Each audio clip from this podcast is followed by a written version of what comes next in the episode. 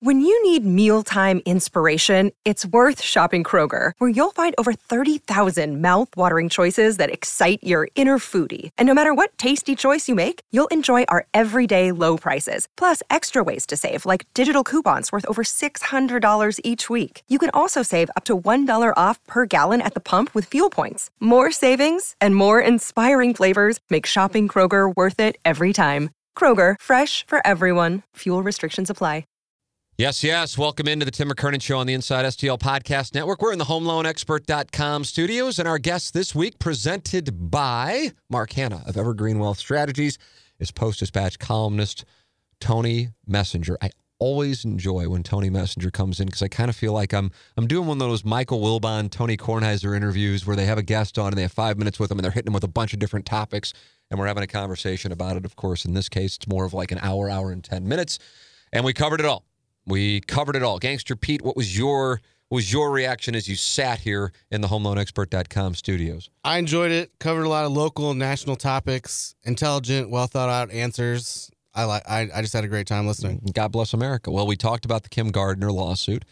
Uh, talked about the uh, the gubernatorial issues with Mike Parson, but also how what's going on. And the thing that I think, of course, is the headline nationally, it goes without saying, is the presidential election. How that could impact what happens in the race for governor in Missouri, and not necessarily in the way you might automatically think uh, with Mike Parson and um, Auditor Nicole Galloway as it's uh, currently lined up.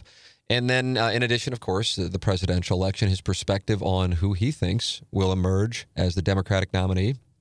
And I'm telling you, I mean, it is from my standpoint, absolutely. I don't know where I would put money if I had to put money on it. And I was telling Tony, I said, if you actually were looking at the odds right now, they would weird you out because they kind of they're, they're kind of I think they would surprise people. So since I'm bringing it up, I'll tell you what it is. Donald Trump is minus 135. That means if you bet $135, you win 100 if he were to win. Joe Biden is next plus 450. So if you bet 100 and Biden wins, you win $450 and it follows suit with the same here. Sanders plus 500, Bloomberg plus 1200, Warren plus 1800, Buttigieg plus 2000, Yang plus 2000.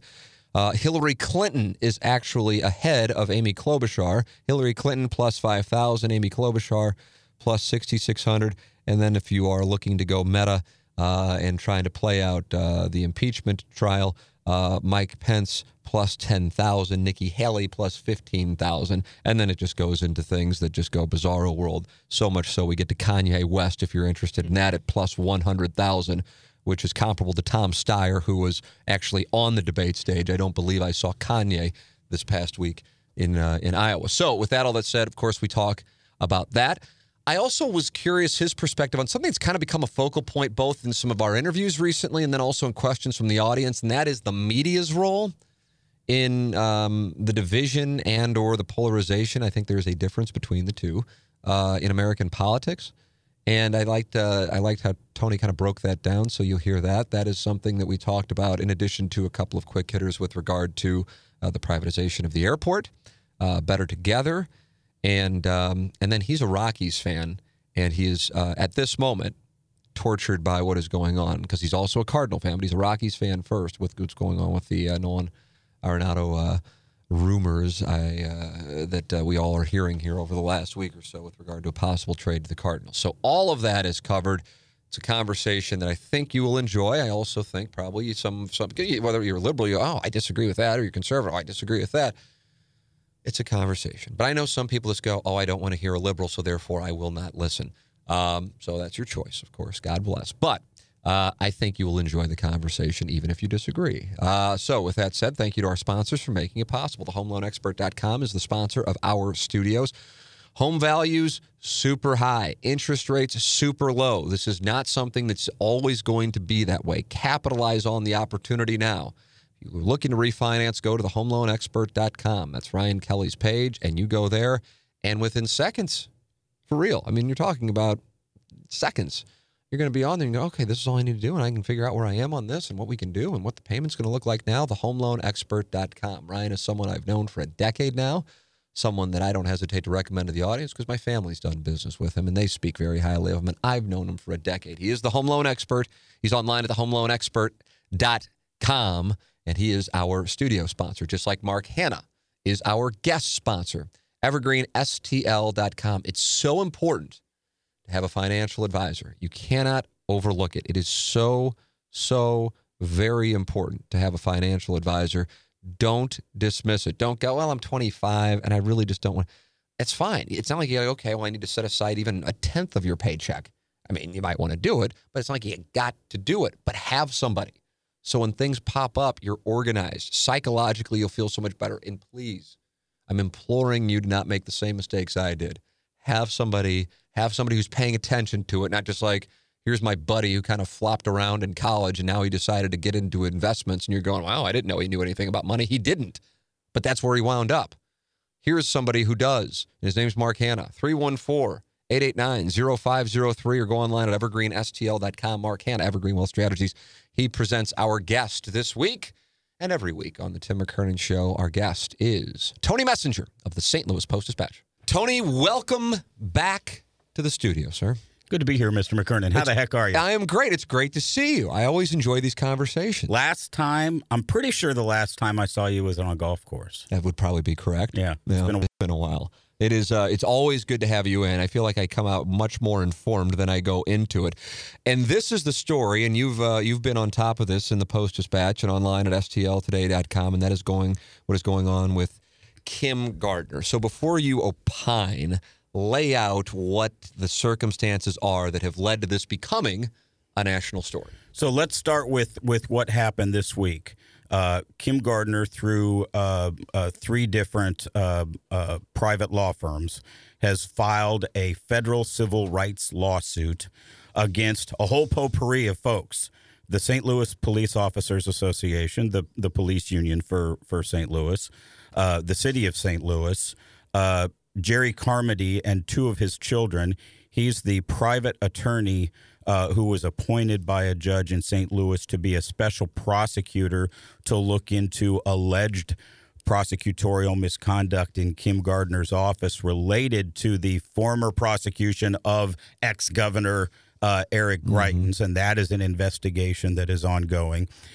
And the basis of this federal lawsuit are two different sections of federal law that suggest there is a widespread racist conspiracy against her and that it's stopping her from performing her job and that her civil rights uh, have been violated by the special prosecutor, by the city, by the police union, also uh, uh, Jeff Roorda, the spokesman uh, and business manager for the police union, and one other gentleman, an ex cop named Charles Lane, who filed a lawsuit against Kim Gardner related to her use of uh, private attorneys to defend herself in this special prosecution.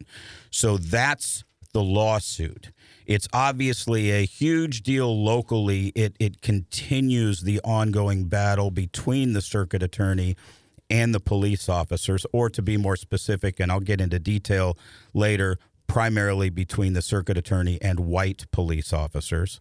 Uh, and it's also a national story because Kim Gardner is one of a new breed of what they refer to themselves, generally speaking, of as progressive prosecutors who look at the job of being a district attorney or a prosecutor or a circuit attorney. Every jurisdiction all across the country calls it something different, mm-hmm. but basically a prosecuting attorney who looks at the job differently and is trying to to implement criminal justice reform.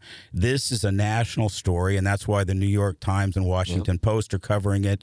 That's why seven black female prosecutors from around the country came to St. Louis the day after the lawsuit was filed to hold a news conference and, and panel discussion to back Kim Gardner. This is not just a uh, a retread in St. Louis of the racial battles that we've been fighting for over 100 years, but that have been magnified since August 9th, 2014. It is a national story about prosecutors versus the old way of being a prosecutor, sort of a Bob McCulloch versus Wesley Bell. That's that's part of what's going on here. So this is part of a national discussion of criminal justice reform as well. And so, w- with regard to this, people see this from the outside looking in. They go, "Well, what's going on?" Kim Kim Gardner, um, certainly a polarizing figure before this, and now um, lining up with this lawsuit uh, certainly becomes even more polarizing.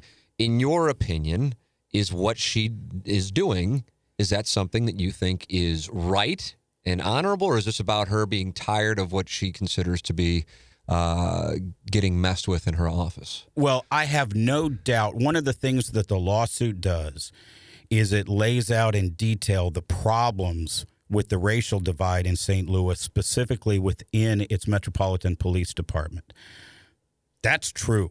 There's, I, I don't believe there's any way to deny that. We're we're currently going through a federal prosecution of several white police officers in the city who beat their own fellow black cop Luther Hall uh, during the Kettling situation after the Jason Stockley uh, acquittal and verdict and and and all of the protests that happened there.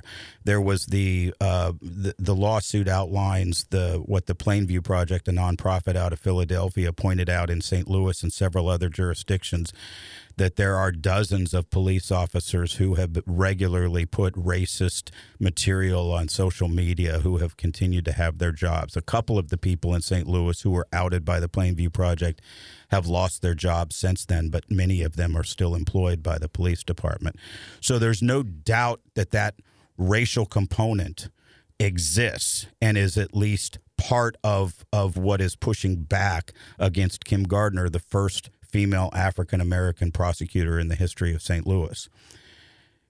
Yesterday, I think it was yesterday, might have been the day before, um, the Black Police Officers Association, the Ethical Society of Police, held a news conference and said, look, we don't always get along with Kim, and they don't. They're cops, and they cops want uh, people to be prosecuted and Kim Gardner's prosecution rate is lower than previous prosecutors. She's trying to send some people into diversion. She's not prosecuting some people because she's got a list of police officers that she says she doesn't trust. There's a variety of reasons. She's had real problems in her office holding on to staff. Mm-hmm. That's one of the elements of the local part of the story that that gets complicated. She has done in many people's minds a poor job managing her office. That's one of the reasons why some of the black cops aren't necessarily a big fan of her either. But in their news conference they said, "Look, it is ridiculous for the mayor and the city of St. Louis and the Police Officers Association to just use such dismissive language of this lawsuit because the underlying arguments made in the lawsuit about the problem with race in the St. Louis Metropolitan Police Department are real. So, this is an organization that represents dozens and dozens of black police officers. And you know what? Black cops are cops too. That's part of their point, saying, we have a we have a problem with the city being so dismissive of this lawsuit because these issues are real and they've been bringing attention to those issues for a long time too. So that's one one, one reason why this is so complicated. Kim Gardner is a flawed character. She has not uh, done a great job in her early days as a prosecutor when you look at anecdotal cases, some murder cases where they lost, losing a lot of staff which a lot of the progressive prosecutors around the country are doing on purpose. Because the way they do business is different than old prosecutors and they say look you want to do it the way we want to do it or not? And some prosecutors leave on their own and some people are fired and etc but the the level of staff loss in Kim Gardner's office uh, has been huge. And so that's one of the reasons why there have been some criticisms within the courthouse community to say look she's got to figure out how to manage the job. She's got to figure out how to put the bad guys away. And she's at least in some areas struggling there. So that's one of the reasons why yeah. it's complicated. But when the black cops have a have a news conference and say, "Look, this is real. You've got to pay attention to this." Then I think that raises the stakes. And when you have national prosecutors saying this is real, this is a problem nationally, not just locally, I think that also raises the stakes. The real question is can the race the She can probably prove the racism. I don't I don't have much doubt about that. But can she prove it to the point where a federal judge says, "Yes, this is a conspiracy and it's violating her rights." That's a higher bar, according to the attorneys that I've talked to. Um, that's where this lawsuit, as it plays itself out, will be really interesting. I'm sure the city and the police department will try to get it dismissed fairly quickly. If the federal judge says no, we're going to go to depositions and we're going to hear these things, then I think that puts some pressure on the powers that be in the city to say, okay, how do we how do we get a truce? We don't need. Uh, to be playing this thing out in federal court over the next two, three, four years. Philosophically, I'm curious what your opinion on this is. I think those who dissent and, and don't get into, I can't stand Kim Gardner, I love what Kim Gardner is doing, but those who dissent, so just on a principle, I will read or hear, I understand what she's trying to do, or if they would want to put Wesley Bell in the same category uh, to an extent anyway in the county. I understand what they're trying to do. Uh, the progressive prosecutors nationally you made reference to. However, wouldn't it be better served for them to run to office where they're changing the law and they are not in the office of prosecuting cases trying to change how to prosecute or who to prosecute, and it would give it more credence. What is your opinion on? I, I- I think the opposite is true. They're trying to change the system from within. One of one of the most well-known progressive prosecutors nationally is a gentleman named Larry Krasner. He's the uh, prosecuting attorney in Philadelphia. He's from St. Louis, was born and raised here, and his argument, and I've and I've read a lot that he's written there, and he has the same problems there. He's a white prosecutor, and the police association there is going after him. And every time there's a murder, it's his fault. And every time crime goes up or down or whatever, it's his fault. He says you've got to change it from within. And the argument that they're making is that we've got to get past this idea that prosecutors are cops. Prosecutors aren't cops. They're an independently elected part of the criminal justice system. And so part of what they're there to do is to do justice. And sometimes that means keeping an extra, being that check and balance in our government system on police officers who are also part of the system. So when when when police bring a charge, is it a good charge? Mm-hmm. Is it you know did they do all the things they were supposed to do? If if if if one of the cops is on the list of cops who's who's been accused of racism, can they trust taking that charge before a jury, et cetera? So you've got a prosecutor who's a check and a balance.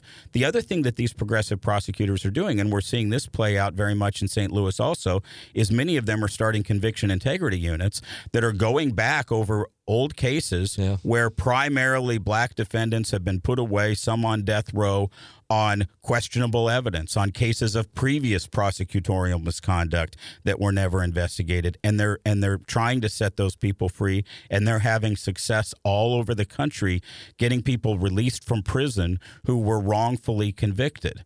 Kim Gardner's trying to do that with Lamar Johnson here in St. Louis. It's the first case of, of, of her conviction integrity unit, and the legal system is saying, nope, you can't do that. And so the pushback is real. The pushback is is not just Kim Gardner.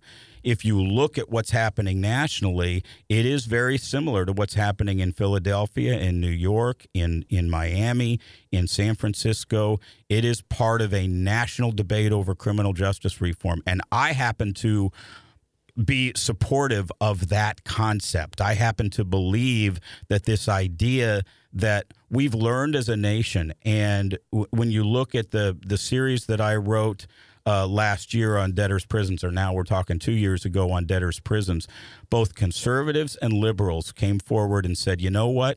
We have a problem. We're putting too many people in jail for the wrong reasons. We can't afford it. It's costing us jobs in our local communities, whether it's rural Missouri or in the city. We've got to find a way to reduce our prison population. That's part of what this new progressive prosecutor movement is about. And so it's a legitimate idea that ironically has a tremendous amount of support on the conservative side of the political spectrum. Uh, but here in this particular battle, it's white cops versus the black prosecutor. And in St. Louis, we're used to that fight. And so people get into their camps and it becomes a Rorschach test. Um, I got a text this morning from a, a black pastor that I know. There are a group of 50 black pastors who are writing a letter to support Kim Gardner to say, look, this is a real problem, and she's representative of this problem in St. Louis that we've been litigating for years and never really dealt with. And so, to some degree, I think that's what this lawsuit might end up becoming is a symbol of the racial divide that St. Louis has had for a long time. And maybe Kim Gardner isn't the perfect messenger here, but that's too bad. She's the one who got elected. She's the messenger at the moment.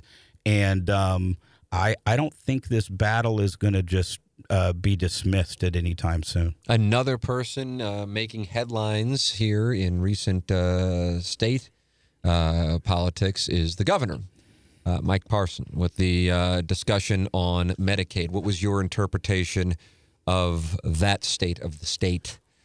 Well, I wrote my column uh, uh, today. Today's Friday, as we're as we're yes. doing this. I don't know when your podcast goes up, but but uh, my column in in today's paper is about the big elephant in the room that the governor didn't discuss in his state of the state. In the last two years, more than 100,000 children have been dropped from the Medicaid rolls in Missouri. It's one of these dubious ranks in which we are number one. We rank first in the nation in the number of children that have been dropped off of the Medicaid program. And many of those children, and I've written about some of them, were dropped off wrongly. They still qualify for Medicaid. They deserve Medicaid. They need Medicaid. And if they don't get it, their lives are in danger. It puts our economy in danger because they end up in emergency rooms and costing uh, taxpayers more money, et cetera. And the governor isn't talking about that.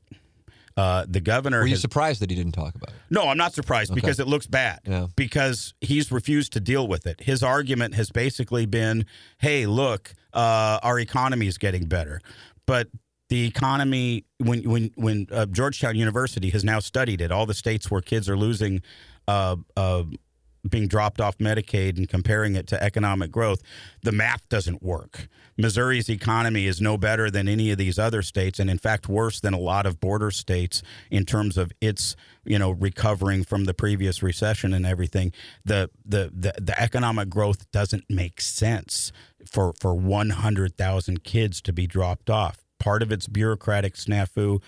It appears to a lot of people in the healthcare industry that it's intentional that the state is basically trying to save money by dropping kids off Medicaid. And so I understand why the governor didn't talk about it, but this is going to be a major thing that we're going to be talking about in 2020 because um, a, a wide coalition of nonprofits and folks in the healthcare industry are trying to get Medicaid expansion on the ballot uh, in Missouri in November 2020 so that we can do what the Republicans in the legislature have been blocking us from doing and expand our Medicaid. One state to the west in Kansas, the governor there, Laura Kelly, who's a Democrat, also had her state of the state the same day. And what was she talking about? A deal that she cut with Republicans in the Republican controlled legislature in Kansas to expand Medicaid because every state that's done it, 38 of them now and growing, has improved their economy because under the Affordable Care Act, when you expand Medicaid to cover more people, the federal government pays 90% of it. Those dollars end up coming into your state. Yeah. So, what's happening right now is Missouri taxpayers are paying for Medicaid expansion in Iowa, in Arkansas, in Illinois, soon to be Kansas, almost every one of our border states, our taxpayers are helping cover people in other states rather than having that federal money flow to Missouri. So the fact that the governor continues to ignore this, it's going to be the major issue in the governor's race between the governor, uh, who's a Republican, and Nicole Galloway, the current auditor, who's a Democrat, who's going to end up being the Democratic candidate. So I'm curious. We, we talked about why he didn't bring it up because it doesn't look good. Why is action not being taken? Do you think is it just not politically popular? Is that what it gets down With, to? So what's happened over the last several years is the Republicans have basically built this story that the Affordable Care Act, Obamacare as they call it, is evil, is bad, etc. That's been their argument. They refuse to expand. It's all about being anti-Obama.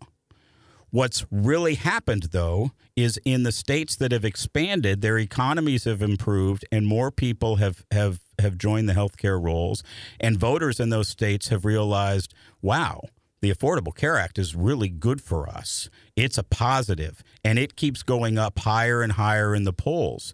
And so it actually hurts Republicans. The last two special elections uh, for governors in the country, one in Kentucky, one in Louisiana, were fought over Medicaid expansion. And in both cases, the Democrat who was pro Medicaid expansion won in traditionally Republican states.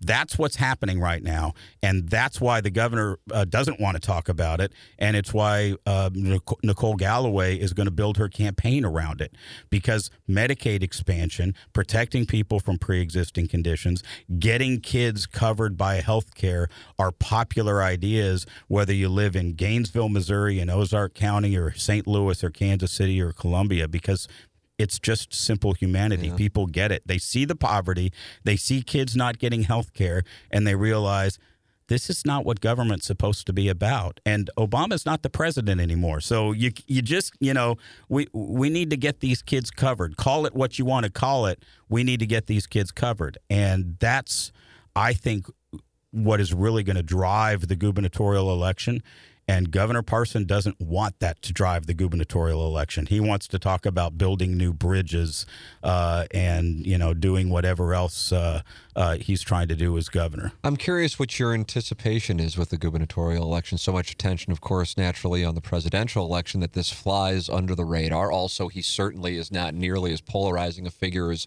Uh, his predecessor, Eric Greitens, so right. it doesn't have the same lightning rod attention.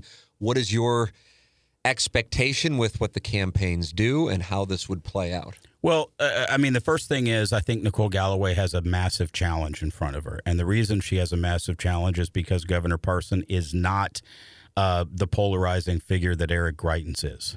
Um, and because this is a state that massively voted in favor of Donald Trump.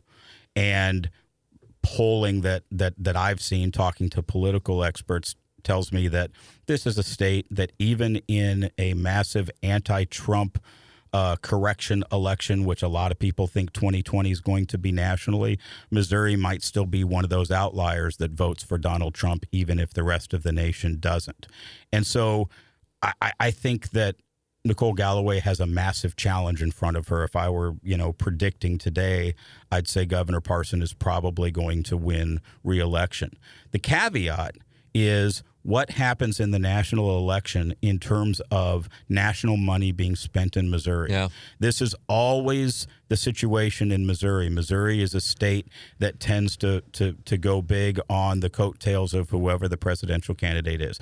So if the Democrats decide to spend big in Missouri, or if whoever the candidate is and it's not Michael Bloomberg, but Michael Bloomberg decides, well, I'm still going to spend my billions all over the place to make sure that Donald Trump isn't the next president, then that will have the effect of raising the potential Democrats down ticket, and the first one of those is is is the governor's race, and so a lot depends on that. Is the gov is is the presidential race going to be fought in a few different states as it was uh, four years ago, and and you know Michigan and Wisconsin and Florida and Pennsylvania and Ohio.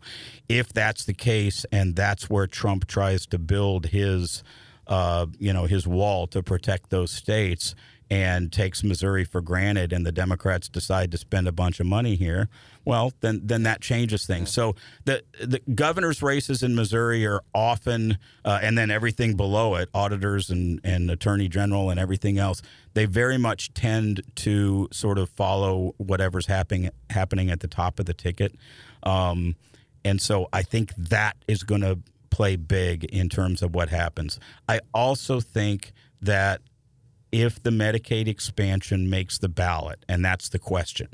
They're gathering signatures. Uh, there are Republicans in both the Attorney General's office and the Secretary of State's office who may use their power to make it harder for that ballot initiative to make the ballot. If they get the signatures, if they fight through the courts and whatever has to happen, and they get that on the ballot, And so you have Medicaid expansion along with a gubernatorial candidate pushing for Medicaid expansion against a gubernatorial candidate who's fighting it. I think that is going to be a big deal. And so if that makes the ballot, I think that probably drives a lot of Democrats and moderates to the polls. I am curious. What is your opinion of Parson, just in general? You know, I've covered him since he was uh, uh, in the state house when he was a, a, state representative, and he is an affable guy. He is a nice guy. There are not a lot of people who dislike him in terms of of people in, in politics. You noticed uh, uh in the state of the state, he had uh, four mayors from the from the big cities in in Missouri: Kansas City, St. Louis uh, Columbia and Springfield there who say they've been working with him to try to uh, uh, deal with rising gun violence in their cities, and and they tend to think they have a deal with Governor Parson to try to get some things through the legislature. I tend to think he's playing them a little bit because I think he's talking out of both sides of his mouth as it relates to whether or not he'll actually push hard to do anything on guns. Um, but so he's he's a nice guy. Uh, but he also has some some tendencies in terms of some of the people that he surrounds himself with who have some real reputations for corruption, trying to make money off of the government process around him. And and it's potential potentially possible that some of those people I think caused some damage to the to the governor over the next year during that race. Steve Tilley being uh, the lobbyist, who's one yeah, of them, who, according to the Kansas City Star, is being investigated by the FBI for uh, a deal in Independence, Missouri, who was connected to. Um, a pot initiative that the Missouri Ethics Commission uh, just hit with a stipulation that said that they likely violated the law during the last election. Uh, and, and so he's a very controversial figure who's very close to the governor. Um, and I think there will probably be some questions about that as well in that race. And so, is it enough to propel a relative newcomer in in Nicole Galloway, who's going to have to fight for name recognition uh, with Governor Parson? I don't know. Um, but it's a completely different dynamic than than the last few gubernatorial races we've had. In part because he's not a true incumbent. Yeah. Um, you know, he he he ended up becoming the governor after uh, Governor Greitens resigned. He hasn't yet uh, uh, run uh, and won a, a, a, statewide election outside of uh, when he was lieutenant governor, and so it's it's uh, it's complicated. Have you heard from Eric Greitens? Has anybody talked with Eric Greitens? I have he... not. I talked to some people who know him who are sort of in his uh, orbit, so to speak. There are a lot of rumors out there, um, and I think planted rumors by by people in the Republican Party who don't particularly like Governor Parson, um, sort of suggesting that Eric Greitens is going to make a comeback. Uh, the, in, the, in what role? running for governor again no at some point? Way. Oh, there's there's a lot of folks throwing that out there. I don't happen to think it's true in this particular election cycle. I have always thought he will make a comeback again. I think he has the sort of ego and lack of self-awareness that that that makes it next to impossible for him not to run for office again but I don't think I see him hosting a, a television show. I, I, don't think it's going to be this election cycle, mm. but um, there are definitely people making noise about that. There was a uh, uh, one of the uh, Republican leaning national blogs, Real Clear Politics, somebody wrote an op ed just this week suggesting that Eric Greitens should run for governor this year. I don't think that's going to happen. But I think a lot of the folks who funded Mr. Greitens and who worked for him and uh, who generally have a distaste in their mouth for how he uh, uh, was pushed from office. Um, a lot of folks blame Mike Parson for that. And so within the Republican Party, there are at least some folks who I think they at least want to make the governor nervous that, you know what, uh, you might have a primary. Wow, wow. You made reference to the 2020 presidential election.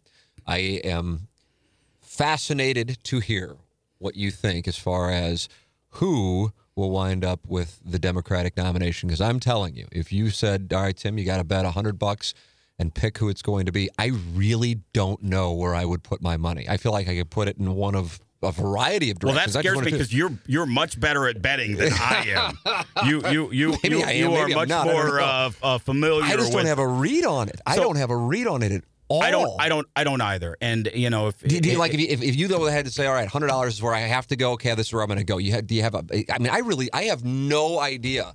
If, If I- immediately I do it, I go, well, yeah, but then there's this. I don't know. if if I had to spend hundred dollars right now, I would say that Elizabeth Warren is likely to be the Democratic uh, nominee. I don't necessarily know that, that that's going to happen. Uh, so I watched uh, this this week's Democratic Mm-hmm. debate was the first one I watched from beginning to end because I haven't been interested when there's been 120 Yeah. candidates up there to, to actually pay attention. So this week they were down to five or six, and I watched, and and and I agreed as I've read. Most of the pundits agreed that Elizabeth Warren had uh, the best debate performance. Uh, I thought Pete Buttigieg had a very good debate performance and actually indicated that that in national debates against Donald Trump, uh, I think he would be pretty effective. Um, he's unflappable. He's smart. He's solid. Um, I he gives me a little bit of a Greitens 2.0 feeling because they Oh, have the, no. they have the same resume. no. They both were McKinsey consultants. They're both Rhodes Scholars. They both served in the military, and there are at least some people questioning why they served in the military. But hey, he was impressive in that debate. And and people I know who know him say, no, he's not Eric Greitens. He's he's a real he's the real deal. Um, the interesting thing is, so those as I'm watching that debate, um, and I generally don't vote in primaries, so I'm probably not going to have a vote here. But but as I'm watching that debate, I was attracted to the two candidates who actually philosophically are are a fair amount apart. Uh, Elizabeth Warren is sort of the the the more to the left progressive candidate. Pete Buttigieg is more of, of of the moderate candidate. Those were the two to me that were most impressive, where I just sort of imagined seeing them on a national stage, appealing to voters in a different way. I thought those are the two that that, that were more likely. Joe Biden was not impressive at all to me. That's been the case throughout. He, I've watched he looked multiple. tired. He lo- and and part of this is just my own history. I've been watching him in presidential debates for like you know seven election cycles Yeah. now, and so. Uh, but he continues to lead in the polling. Uh, he's he's led in the polling. He's led in the polling. He's led in the polling. But here's the deal: when you actually get into the state by state voting, that's when things really start to change. So Iowa's coming up, and then New Hampshire, and and and South Carolina, and I think things will significantly start to change. Biden has enough money to to to make it through a couple of, of difficult rounds if he doesn't do as well uh, as he looks. And so, you know, every state you, you you tend to have one or two people drop off and you, you end up with, with two or three. I think Sanders is going to be around for a long time. Uh, he just there's there's there's something about his performance that I get a little bit of that grumpy old man thing, but he's consistent and um, um, has a very strong following, and so you know. I, I wouldn't bet against Sanders. I wouldn't bet against Biden. I wouldn't bet against Buttigieg. I wouldn't bet against Warren. That's the Um, issue. uh, I mean, there's there's, got- there's four of them up there, and, Yeah. and meanwhile, you got Bloomberg. You're you're watching the debate, and then you're watching Bloomberg on Twitter and and and and TV. You know, paying for all the ads. Now, I don't think there's any chance Bloomberg's going to be the nominee, but what does he decide to do with his money, and who does his money ultimately? I mean. It's clear what he's trying to do. He just wants to make sure Donald Trump isn't the next president. Um, but what does his money actually do in terms of does he end up helping one candidate or another? I don't know. But I, I it's it's it's hard for me to to to predict right now um, who's actually going to rise above. I I could see any of those four ending. Uh, you know, Biden, Warren, Sanders, or Buttigieg being the uh, the nominee. I hope you're enjoying our conversation with Tony Messenger here on the Tim McKernan Show. This podcast is not possible without our sponsors, and James Carlton is not only a sponsor of the podcast, he is my insurance agent. His number is 314 961 4800, or you can go online at carltoninsurance.net.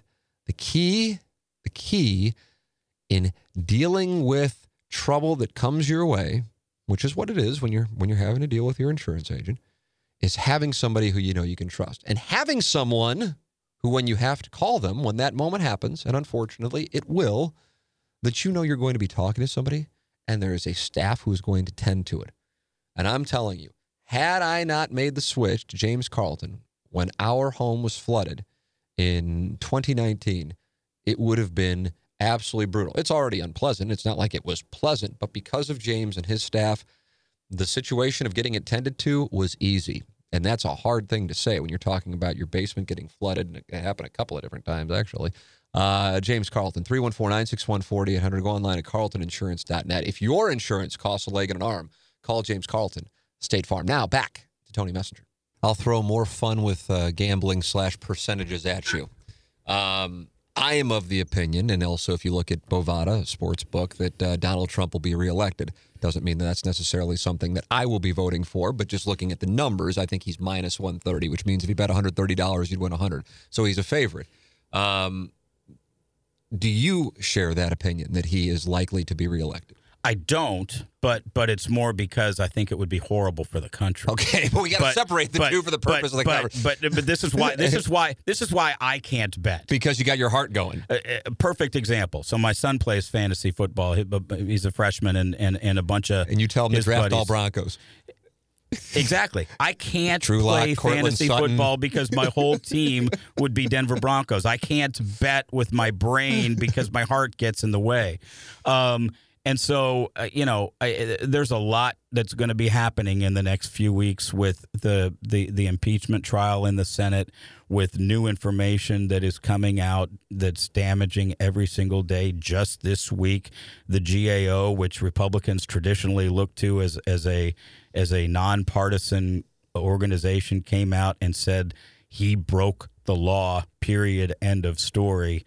Um, I think most Republican senators will ignore that because they've already made their bed. But I'm not going to say he can't win because I really thought that was the case, uh, you know, in 2016, and obviously he did. And uh, um, and and so yeah, it scares me that he could win again. I think if you had a, I mean, here we are, we're having this conversation, and neither one of us have any idea who is going to emerge. And we're talking about four people. I can't recall now. Maybe you can. Um, when you're at this point, couple of weeks away from Iowa, where you really feel like there are four candidates, and the polling also reflects that that there are four candidates who are live. And again, that's not including Bloomberg, who's not involved in, in the early uh, in the early states at this point, this late. Now, maybe you can point to one. I feel like it was kind of obvious with with Romney, and then it was Romney and McCain in 08. Um, maybe in 2004 with the Democrats. I don't know if Kerry had pulled away that early. I feel like it was Kerry and Edwards were, were doing, but for this late. The reason I bring that up, Tony, is I don't know if you're going to have people voting enthusiastically for whoever emerges of those four, unless it's Bloomberg or somebody else as opposed to just going, well, there's no way I'm voting for Donald Trump, and so I'm voting against Donald Trump. In other words, you don't have somebody who inspired people to vote, for better or for worse, in 2016 for Donald Trump, and you didn't have, you're not going to have somebody who uh, inspired people to vote for better or for worse, depending on one's perspective, in 2008 for Barack Obama. And so I don't know if the Democrats have that. And that's why I also, at this moment, would bet on Donald Trump, recognizing there's a wide delta on what can happen between now and November, certainly with the developments in, in Washington. But I, I, I see it that way. Well, let's look back at a couple of elections. First, right. let's just look at the last one. Okay. Before Iowa. How many Republicans were there going into Iowa? A lot more than four. Yeah. Okay, remember they were doing debates with 12, 16 people up there and and and Trump was referring to uh, uh, little Mario and, and giving Mar- them all Marco, yeah, Marco and giving Ted them all Cruz's, giving them uh, all little giving them in- all little nicknames Right. and everything. Jeb And- Bush on tilt. nobody in the Republican Party, well, very few people in the Republican Party were saying Trump was going to win Absolutely. before Iowa. But he was Okay? he was resonating with He was people. with the party. He they were they were having cautionary tales, but with the Right. people, he was. but but also go back to President Obama's first election. Democrats were saying it was Hillary Clinton's election Oh, yeah. before Iowa. It Oh, was yeah. a done deal. Even Right, right, after right. Iowa, it was still Hillary. And then you know who is this guy? He hasn't. He you know he hasn't. So uh, he he won Iowa. and- Hillary Clinton won New Hampshire. Yeah, and and and and then Obama just rose and rose and rose and became the inspirational figure that he became within Democrats. And So you're and- saying and- it's still possible for oh, someone to emerge absolutely, floor? Okay. absolutely. I think I think once you God, start, I just don't look at the. I, I, think could see that with Buttigieg. I think I, could see that with Buttigieg. I could see it with him. I could see it with Warren. I, I can't see. I, have to say this about Sanders. I know a lot of people who are who are fans of his, and, and they are inspired by him.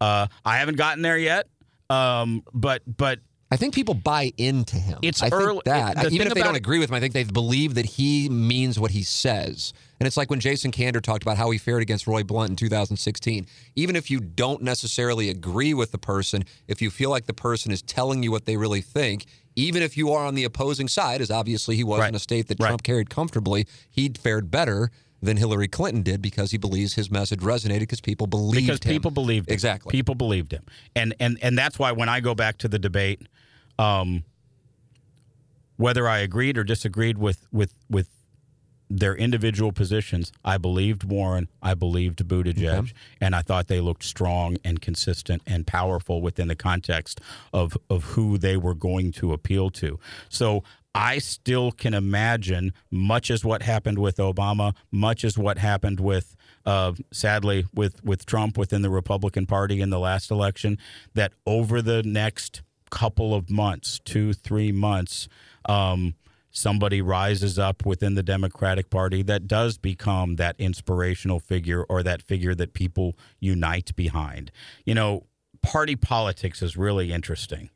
Um, on on Twitter, I follow a wide array of people on all different political spectrums, and within the uh, Republican Party at this time during the last election, oh, they were just beating the crap out of each other about how much they hated this candidate or that candidate, and they were never Trumpers and they were this and that until they united.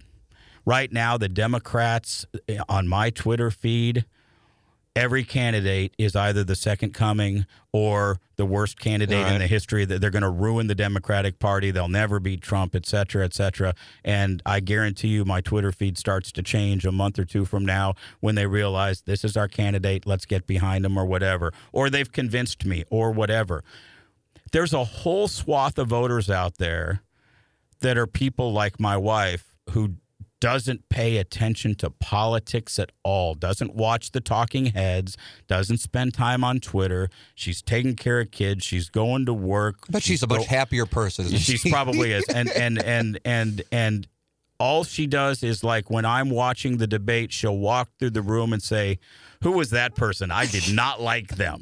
And it's like that's how a lot of voters um, decide who do they who who do they connect with, who do they feel. And so in three months, when all of a sudden we're seeing one Democrat on stage, and we're seeing, or maybe two, and we're seeing, uh, you know, the, the the television ads that are this person's life story, introducing themselves to people like my wife.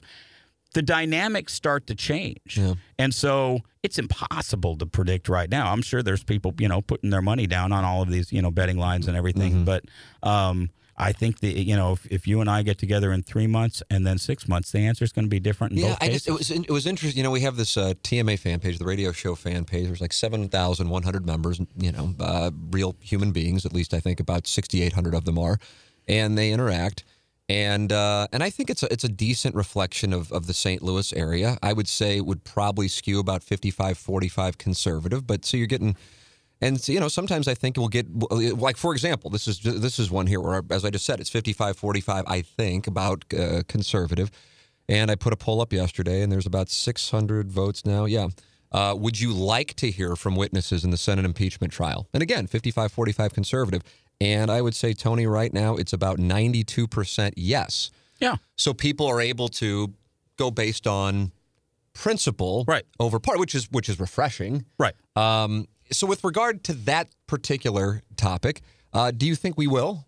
Oh, absolutely. Okay. I, I, I think this is this is what's funny is as you watch the and and I'm not a national political reporter. I'm not talking to Nancy Pelosi's people and Donald Trump's people on a regular basis, but but I've covered enough politics to watch this.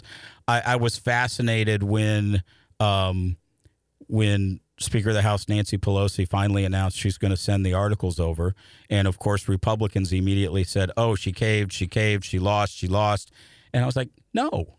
No, because when you look at what's actually happening on the Republican side, she's got a deal.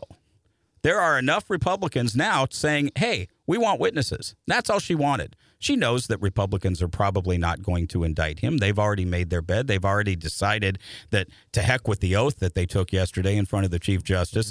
Most of them have already said this is a farce. I'm I'm supporting the president, etc.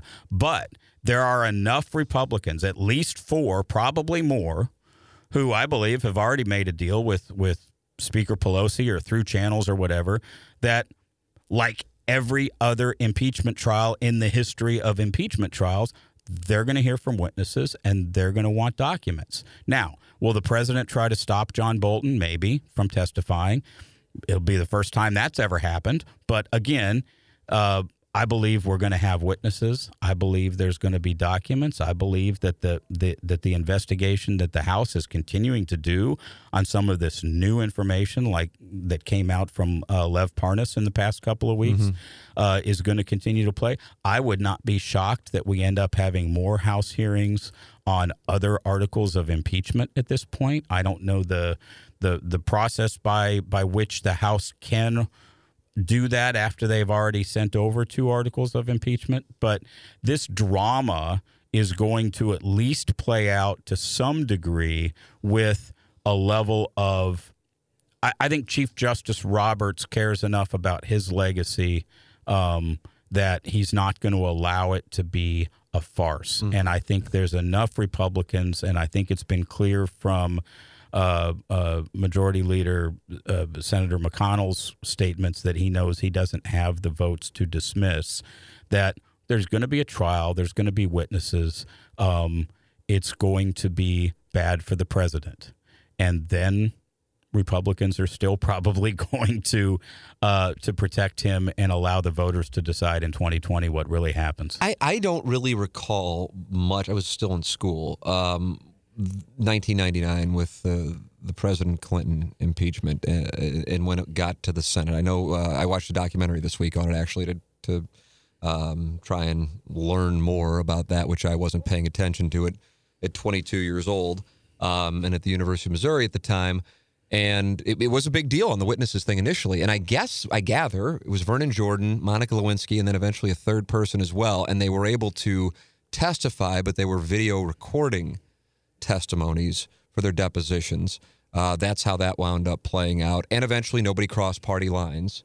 Right. And they didn't get the the number. And I they think didn't was, indict him. Yeah, right. yeah, I think it was 56, and they needed or convict him. Right. So, do you recall? Do you recall that? Do you see parallels? I mean, they always show Lindsey Graham up there, you know, speaking how he was speaking then and speaking how he's speaking yeah. now. Oh, yeah. It's, it's, a wonderful, completely 100 percent contradictory. Absolutely. I don't know how. I don't know how. It's like look, I, I, I get it. There are people who go into politics who who uh, I, I guess just don't care about truth anymore. But um, so so I don't get how how how how people can just completely contradict themselves. Yes, there were witnesses. Yes, the Democrats controlled the Senate and were able to uh, uh, to make sure that that that they protected their president. Um, completely different circumstances in terms of of of what uh, they were indicted for. I, I, I was offended by what uh, President Clinton did and, and do believe that he should have been impeached over it. Frankly, I think he should have resigned. Um, I'm more offended by the number of laws uh, that this president has broken and absolutely believe he should have been impeached and, and should have resigned and should be convicted. He won't do either of those things more than likely. This is a president who just just yesterday all of a sudden we found out that in fact there were several soldiers in the at- attack in Iraq by Iran uh, on the military base, the Iraqi military base that had American soldiers, there were casualties, not people who died, but but several soldiers who were uh, uh, injured, in some cases seriously, that have now been flown uh, to Germany for treatment. The president and uh, his people told us there were no injuries, no Americans were hurt. He lied to us about American soldiers. I have a son who's a Marine captain right now. Uh, I'm deeply, deeply offended by the president lying about the condition of American soldiers. Uh, that's wrong. That can't happen. That's really offensive. Now, that's probably not an impeachable offense, but it just adds to uh, you know the, the the feeling that this is somebody who shouldn't occupy the White House. But we have created this new political dynamic where um, the Republicans in control have given up all high ground of of moral authority for the positions that that they used to stand for uh, because it's all about identity politics. And this is Trump's party, and they are Trump's people. And so they're going to do everything they can to protect him. So I don't believe the president will be convicted, but I believe the impeachment trial in the Senate will be very damaging to him because people will see the witnesses and the information. And when they see their senator vote not to convict, um, it'll have long-standing impact within those individual elections in different states. I'm curious on your perspective on this. I'm of the opinion that the media, and when I say this, I want to make make this clear. It's not like I'm like pointing fingers at particular writers, radio hosts, television personalities. That's not has has played a role in the division, and by that I mean it's profitable to divide. I think. Now I think that. Uh, I had uh, former Senator Jack Danforth in about a month ago, I guess, Tony, and we were talking about that.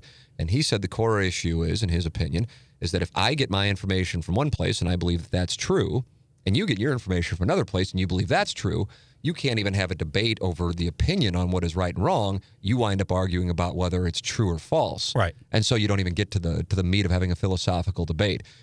Two questions for you. First off, do you agree with that? And secondarily, when and how, if you agree, did you do you think that this started?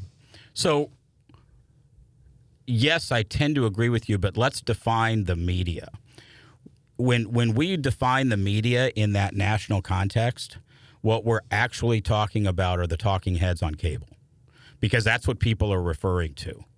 Because I had this conversation with. But uh, then everybody gets painted with the one brush. Everybody gets painted with Right. the one brush. So I had this conversation with with one of my sons the other day.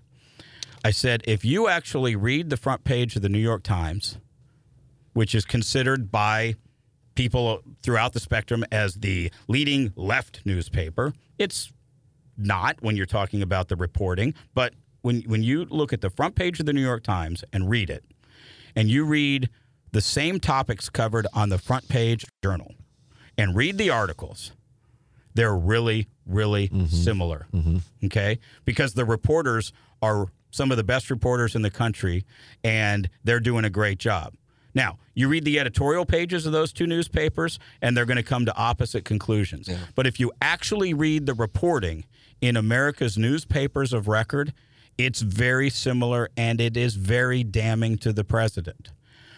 But that's not how we actually define the media when we're talking about media. We're talking about the talking heads on CNN, MSNBC, and Fox, and they're telling a different story. And yes, they're profiting from the division, and it's bothersome. It's, it's the problem. It's it's part of the problem with the country, and so uh, I agree with that. And I agree that we tend to go into our our our respective corners and and, and pick and choose what we read. This is where relationships really matter. I have grown children who uh, have probably rebelled from from you know being my son, my, my children who who who I think voted for Trump, who tend to be a little bit more conservative, um, and it bothers the heck out of me. But you know what? We communicate. And so there's an opportunity sometimes for me to both learn from them and also let them know when they mention something, oh, by the way, that information you got was from a bad source. Let me give you a different source. I had an interaction. There's a guy that I email with all the time. I, I met him for coffee a year or two ago. He's a conservative from uh, uh, west, eh, north, northwest county area. He's not one of those dog avatars in the comment section, No, is he? no. He's he's he's a, he's a real person who who's a conservative, but who was who was uh, attracted to my reporting on criminal justice reform. He believes in that concept um, because he's had a child go through the criminal justice system that that he believes was was treated poorly and unconstitutionally, etc. So, so we developed a relationship. He agree, agrees with me on maybe one of ten columns that I write, but we communicate about stuff. And so he sent me the other day a link to an article that that that was completely false. It was from a blog that had picked up something from a right wing blog from three years ago and presented it as something as truth. And I found a source to debunk that for him that, that just explained look, this is where that came from. It's not true. And sent it to him. We have enough of a relationship, even though we're two people who disagree a lot, that he was like, Thanks for that. You're right. That that that that Oh. that that's not true. Now, I didn't then say stop reading this crap. Stop going to wherever you're getting this stuff, but I our relationship allowed me to help educate somebody on some place where they were getting really bad information and using it to color their worldview. How many of us today have those relationships outside of our bubble? You know, it's funny because people give me. Uh, I, I I know you see it in the comments. Uh, there's folks in the comments that refer to me as Wildwood Tony, and when I write about stuff in the city, both conservatives and liberals. Well, why should we pay attention to you? You live in Wildwood. You know what's great about me living in Wildwood? I go to church with conservatives who voted for Trump, and we're friends and I work downtown and, and deal with liberals who would never vote for Trump ever, and we're friends. And so I am, I think, relatively unique in today's society in that I walk in those different circles. Part of it's because of what I do for a living. Um, but I really value walking in those circles so that every once in a while I have that one interaction, like I did with my emailer friend, where I can give him some information. And you know what? I get information from him too because I understand where he's coming from. And it's not always that he just is is is reading stuff on a on a bad right-wing news blog that's just, you know, trying to play with his brain. It's it's it's that I, I understand that he has a different worldview, and I understand why his worldview is different. Um, I, I don't always agree with it, but at least I understand it a little bit. And Yeah. that's one of the things that I don't think we do enough of in society is just meet people outside our bubble so that we can have the sort of relationship. We find that connection, whether it's, you know, we both had cancer, we both have kids who play basketball, we we we, we worship the same God, whatever it happens to be, we, we find those connections. And then when it comes time to have a question, a conversation over a cup of coffee, who are you voting for and why? You can actually have that conversation and respect it and maybe bring some information to the table that can help make this country a better place. Very interesting. Very interesting. I agree with that because people wind up just arguing on social media, Right. nameless, faceless arguments. Um, I want to do some quick local um, back and forth with you here. Uh, the privatization of the airport. Dead. Is it dead, dead, dead? Or is it dead, but maybe it can come back to life dead? Kind of like the MLS was dead, but maybe it's going to come back to life and then it did. I, I think the airport privatization is dead. I'm glad. dead, it- dead, I'm dead. glad it's dead. I think it was a horribly corrupt process. and why were you so outside of what you just said right there, the corruption? because it was a horrible Yeah. look look this I, I wrote this column two years ago when when when when the process started and they sought bids for people to advise them just the people to advise them two things one almost every one of those bidders all big major international companies told the city the same thing. Don't do this the way you're intending to do it, which is have one rich guy pay for it and then give them a bonus if it happens, because then all the incentive is for you to get advice that you privatize, not you to get best objective advice. Yeah. And the city ignored them and of course picked Grow, Missouri. So that's number 1 that that that, that it was a bad decision. When they gave Grow, Missouri that contract to be their advisor, they were already under contract with Grow, Missouri to devise the, the, the bidding procedure to decide who was going to advise them. And I wrote about that. And at the time, the city said, oh, no, no, that contract was over. Well, I had read the contract, and the contract said it had to be uh, canceled in writing. And so I asked for the canceled in writing contract and they're like oh yeah we didn't ever actually cancel that contract but but but we were acting as though it was canceled so the entire process if any government ever did that it's like no you can't do that you can't you can't have a private organization write the process and control the process on who's going to advise and then give that same person the contract while you're still under contract with that person. It's a horrible conflict of interest. Mm-hmm. And they knew this and they kept going forward. So from that moment at the very beginning, it was corrupt. And, and they were never going to get good advice. And they never actually did the first thing they should have done, which is have open public debate on whether or not moving toward the concept of privatization makes any sense at all.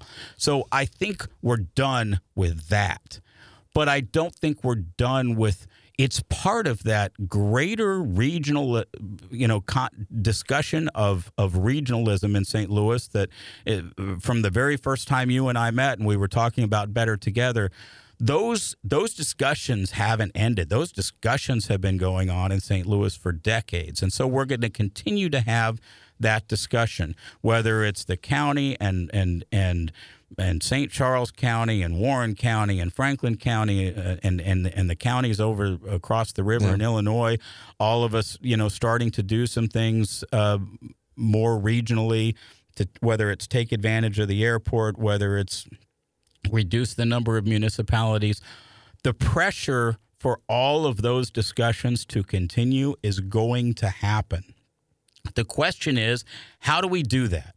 Will we learn from the last two years of Steve Stenger's corruption, of the Better Together uh, uh, process that was completely top down and and private and behind closed doors and controlled by primarily one funder. The airport privatization controlled by the same funder, also tied to Steve Stenger, also held behind closed doors. Will we learn from that and stop being afraid of debate and discussion that is difficult and sometimes ugly and hard, but but yields better responses and, and can build to some sort of consensus because we're not going to stop talking about regionalism. It's just not going to happen. So, whether that involves the airport in some capacity in the future, that conversation will come up mm-hmm. again. Uh, r- reducing the number of municipalities is going to come up again. Combining police forces or fire departments, that stuff's going to keep coming up. The question is will we find a way as a community to have those conversations in a meaningful and democratic way that empowers voters. And, and and I was the natural segue from the privatization of the airport you already got into it was better together. Dead dead. The discussion on the city county merger. You don't hear it at this moment as much, and I think that's part of the hangover of the better together downfall. Do you see anybody leading that charge or some version of it in the next year or two, or are we kind of in a downtime for it? I think we are probably. Uh, we're probably in a situation where you know, and this is one of the things that happens in, in St. Louis a lot. We're we're starting to build for the next mayoral election. We're starting to build for the next county executive election. Um, I think those conversations will will take priority. And anytime you're talking about elections, uh, those conversations get fraught with peril yeah. in terms of, oh, you're only supporting it because you support this candidate or that candidate or whatever. So it'll be interesting to see in both the mayoral election and the county executive election how this concept plays out, this concept of regionalism. Um, because it's it's been a third rail in elections uh, in the last decade or so in St. Louis. And so, will the candidates, will Sam Page and Jake Zimmerman and anybody else who might happen to run for county executive talk about regionalism and how will they talk about it? Will uh, Mayor Cruz and Cara Spencer, who's announced for mayor, Tishaura Jones, who most people believe will probably run for mayor again, and anybody else who might happen to get in that race. Will they discuss city county merger and what their what their position is? The freeholders that are supposed to be meeting but aren't meeting. Yes, meeting. I was- that was- that was another will question. will that be an avenue for actual discussion? Um, will East West Gateway Council of Governments, which is now talking about maybe doing sort of the regional study on better use of the airport, um, will that organization, which already exists as a as a regional sort of functioning body, uh, will that be the organization that maybe takes the forefront in terms of some of those discussions? We need to continue to have those discussions. You know, the the uh, the, the failure of Better Together was really unfortunate because I was completely in favor of it until they proposed what they proposed and were dishonest about it and uh, tried to shut out anybody who wanted to be part of the conversation and tried to say that we're not going to empower local voters and tried to make Steve Stenger the king. And I mean, so many different things that they did that they did wrong were really unfortunate because the concept that they're talking about in terms of greater regionalism to to, to raise all boats uh, uh, in a tide of economic growth is is the right concept, I believe, for the You're just of the opinion they went about it. They went about it completely the wrong way. And final question, and perhaps the most important question of everything we've discussed here in the last hour or so. Uh, you're a you're a Colorado Rockies fan, but you're also a Cardinal fan, and I would imagine you're conflicted with the rumblings regarding your third baseman. the daily Nolan Arenado rumblings kill me. It's because I'm having a crisis of conscience. So let's start with this: Nolan Arenado is the best uh, player uh, in the major leagues right now. Wow. He is a Look at a- you. he is he is the best third baseman in history. Sorry, Brooks Robinson. He is uh, a a great hitter, a great team leader. He's incredible. He's so good that I would consider flipping my loyalty of my top two teams, Rockies being one, Cardinals being two, if if the Rockies were to rip out my heart and trade him to the Cardinals, it would not be that hard for me to all of a sudden say I'm a, a, a Cardinals fan first and a Rockies fan second. And keep wow, in mind. I have I have two bottles of of old fashioned bottles of Coke in my basement with a Rockies logo on it that came from their first year. I bought a six pack, you know, inaugural, you know, opening season 1993 that that I am waiting to drink when the Rockies win the World Series with one of my sons and uh, thought it was going to happen in 2007, but the Red Sox uh, probably cheated. Right. Um, and and and and, and Just so come right out and say it You know, point. I I I, I don't want to give up that dream. Um, but but the Rockies are are slightly different than uh, my my my love for the Denver Broncos, which is in my DNA, which began at birth. Because they didn't start until 1993, Right. and I was already an adult, and my my two youngest kids have spent their entire life in Missouri and already watched two Cardinals uh, World Series victories, and and and my son uh, has gone to the the elementary, middle school, and um, high school of David Freese, and Ah. and and so I mean, there's there's that there's that connection. So if Nolan Arenado gets traded, and and right now I hope he doesn't, but if he gets traded, I hope it's to the Cardinals, and if it is, I'd I'd, I'd consider, uh, uh, you know. Elevating, I'll, I'll be the fan to be named later, uh, as part of the trade. Um, and Because you're coming and- over to the Cardinals because too. because because because he's that he's that good and and uh, he's just he's you know we, we in St. Louis we we we refer to um, Ozzie Smith as the wizard and and and Arenado is that at third base. Yeah. He's the the stuff he does defensively at third base is much more impressive than uh, the, the home runs and the doubles he hits, which are also incredible. Too. Yeah, it's it's something else. But your but your loyalty, you're you're you're good here with what's going on with the Broncos and the University of Missouri. Oh Drew my Lock. gosh, Drew Lock! You know, I, I have this great University of Missouri Denver connection going on right now. We got Drew Lock as as uh, the quarterback of of the Broncos, uh, who will be the favorite to win the Super Bowl next year uh, because Drew Lock is going to be that good, and and and MPJ who's now starting to finally get. 18, 19, 20 minutes a game.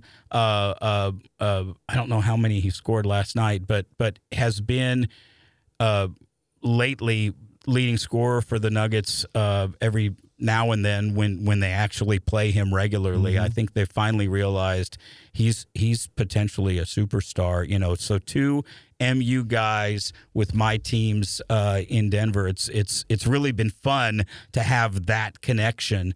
And uh, Drew Lock is going to be. I, did- I, I big, have to tell you, man, I did not expect year. that. I did. I, I didn't think Porter would ever get healthy, and I wanted him to, just Yeah. for his sake as an individual. And I just didn't think Drew Lock would have that kind of impact. And it's not like Denver was lighting up the scoreboard before he came in. They go down to Houston and they put up like thirty Yeah. plus in the first half. Well, and they still and they're still they they still didn't light up, but they've they've they got They rid of the their offensive against the coordinator, and now they now they got a new offensive coordinator coming in, which which on one hand worries me because now Drew Lock has to have like his fifth Yeah. offensive Yes. Mm-hmm. coordinator in five years, and so that's a problem. But when you saw the arm strength and the cockiness oh yeah. and the ability to move. What's really interesting about Drew Lock is, you know, MU fans, we knew he could move. He can run and and he can do the RPO that that a lot of the NFL quarterbacks do these days if he wants to.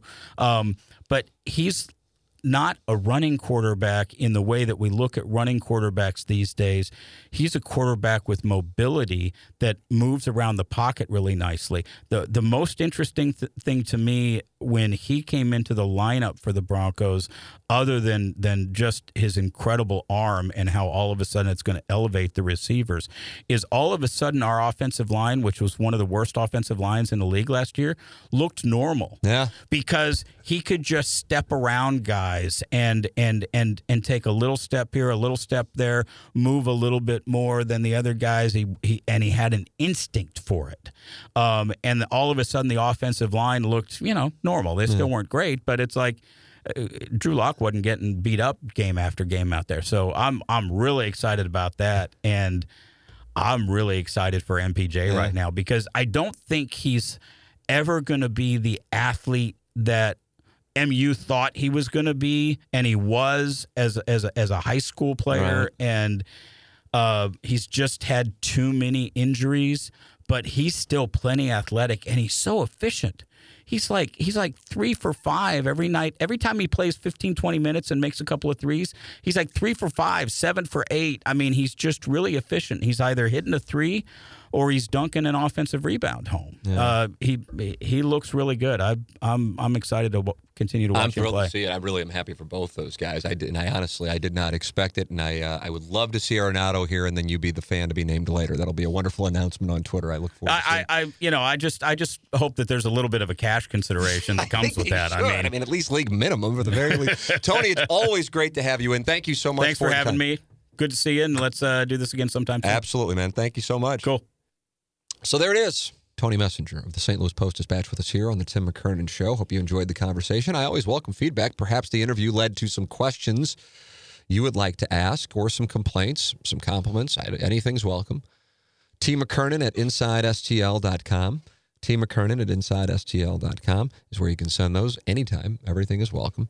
Uh, thank you to Ryan Kelley, the HomeLoanExpert.com, Mark Hannah, EvergreenSTL.com, James Carlton, CarltonInsurance.net, Johnny Londoff Chevrolet, Highway 270, the Washington Elizabeth exit. Online at Londoff.com, Chevy Fine New Roads, and Seth Goldcamp at Design Aire Heating and Cooling, online at DesignAireService.com, the number one Trane dealer in the Midwest. Um, Tony Messenger talking it over over a wide variety of topics that uh, I know you know people line up on on sides. But the, the, the, I think the part of the discussion I enjoyed the most, perhaps, was when he was talking about um, how there's a gentleman who emails him and disagrees with nine out of ten columns he writes, but as opposed to like yelling at each other and having some kind of unhealthy social media relationship or email exchange with personal attacks, uh, you know, it's a give and take, and they they share the common bond of uh, of children and um, and what Tony has written resonating with this gentleman and uh, and telling the story of how this gentleman sent him a link and Tony was able to point out that the link was false and uh, and because they had that kind of rapport as opposed to go no it's not and you're just a liberal the guy was like oh I appreciate you pointing that out. Thank you. That gives me a you know gives me some pause on it. Uh, I think I just think that's healthy as opposed to go no, it's not. You're invested in. I like that. I like that. I think it's healthy. Um, and I, and it also is, is just I think it, I think what leads to so much of the anger and the attacks in social media that absolutely go both ways um, is not necessarily viewing the person on the other end of the argument as a person. Uh, it's just a message who represents somebody you don't like in politics, most likely, or perhaps in policy, but most likely politics. And I liked that uh, story. In addition to all of the other discussions, I just enjoy having a conversation with him. Tony Messenger and David Hunt, Gangster Pete. I could sit there and I could talk to him forever. I yeah, I could listen to those. I love both those guys. Yeah, I really enjoy those conversations. So uh, thank you to Gangster Pete and Iggy for setting it up. Thank you to you for listening. Thank you, Tony, for coming in. And thank you to our sponsors for making it all possible. This has been another edition of the Tim McKernan Show on the Inside STL Podcast Network from the HomeLoanExpert.com studios. Peloton, let's go. This holiday, with the right music and the right motivation from world class instructors, we're going to pick it up a notch. It's the holiday season. You might just surprise yourself with what you're capable of. Work out to thousands of live and on demand classes, from running to cycling to yoga. Try Peloton risk free with a 30 day home trial. New members only, not available in remote locations. See additional terms at onepeloton.com slash home dash trial. Peloton, motivation that moves you.